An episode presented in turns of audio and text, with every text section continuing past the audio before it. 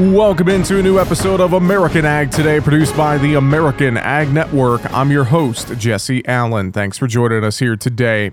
Well, USDA's federal milk marketing order modernization hearing begins today, and dairy farmers are eager to be part of the process.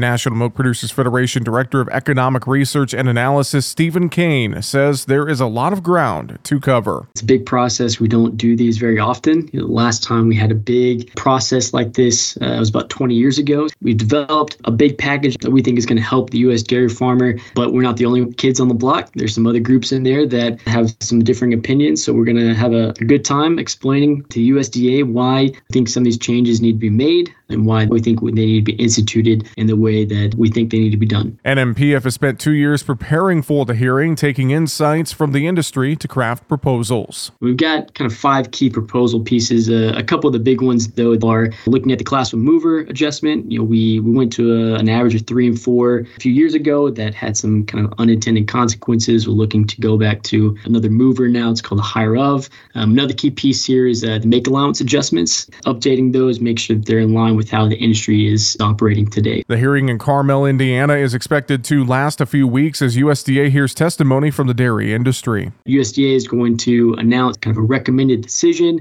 here early at the beginning of next year, probably in February, March. And then we'll have some time for comments back and forth before they issue their final decision. That's likely going to come out in the June, July time from next year. So that'll be the big piece where everyone will kind of get a general idea of what the updates are going to be. And then after that, USDA will hold a referendum for each of the orders, allow them to vote in the changes if they'd like to, and then we'll finally get those fully effective there later in the fall of next year. And Cain adds the goal of the effort is to benefit U.S. dairy farmers. We're trying to make sure that things stay in line with how the industry operates today. You can imagine the industry's changed over 20 years, and some of these pieces of the orders have been updated in that time. So we're not looking to make some huge, groundbreaking changes. This is more of a modernization effort. So we're making sure that all the things we're doing here is to benefit the U.S. dairy farmer, make sure that they're adequately being compensated, that they're being treated fairly. And really, one of the big pieces here that we've done this time as well is to make sure that all of the changes and the updates that we're looking to make are future proof, making sure that we don't have these huge swaths of time where the industry gets out of alignment with the orders. At the end of the day, we think we have a really strong package of proposals that really can benefit the U.S. dairy farmer and help them succeed. Learn more online at nmpf.org.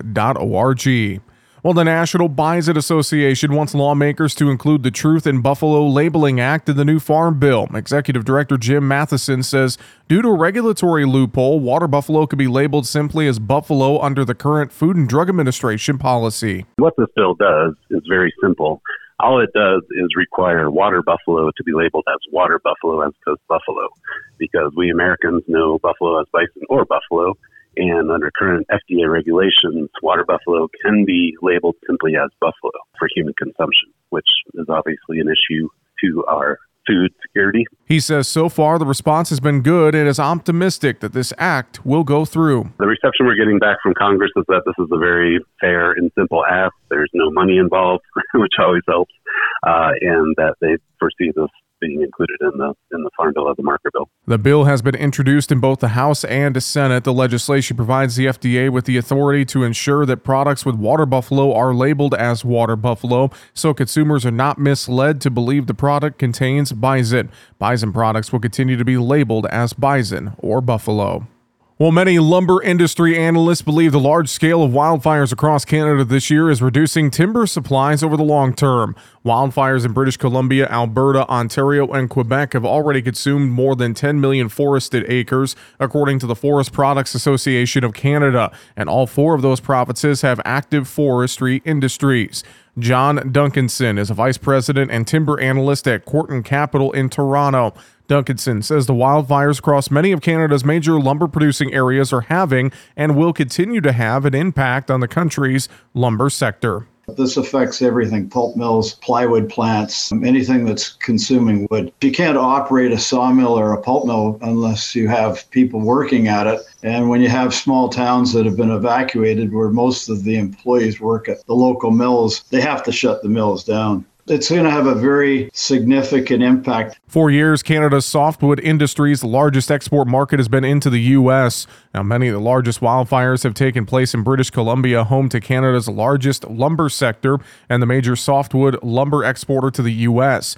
Duncanson believes that fallout from this fire season will include the closure of some of the larger lumber mills in British Columbia. The big export market for the Canadian lumber industry is the U.S. And I think it's starting to sink in that supply getting tighter. People are realizing this is going to have an impact short term and long term. I expect to see four or five large size sawmills in the BC interior permanently closed. The lumber industry in Western Canada, especially British Columbia and Alberta, has been hit hard over the past five or six years. British Columbia had a major wildfire season back in 2018, and Duncanson says that wildfire season happened immediately on the heels of a severe insect infestation that killed nearly 30% of the lodgepole pines in 2017 and 2018.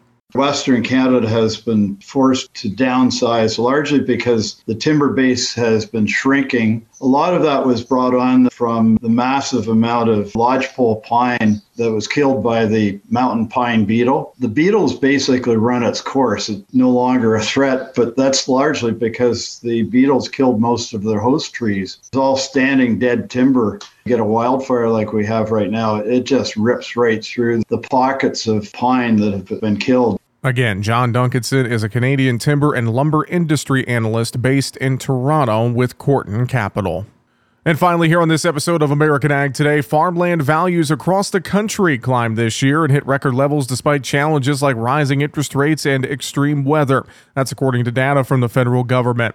The Department of Agriculture found that U.S. farm real estate values, which includes all land and buildings on farms, increased 7.4% over the past year.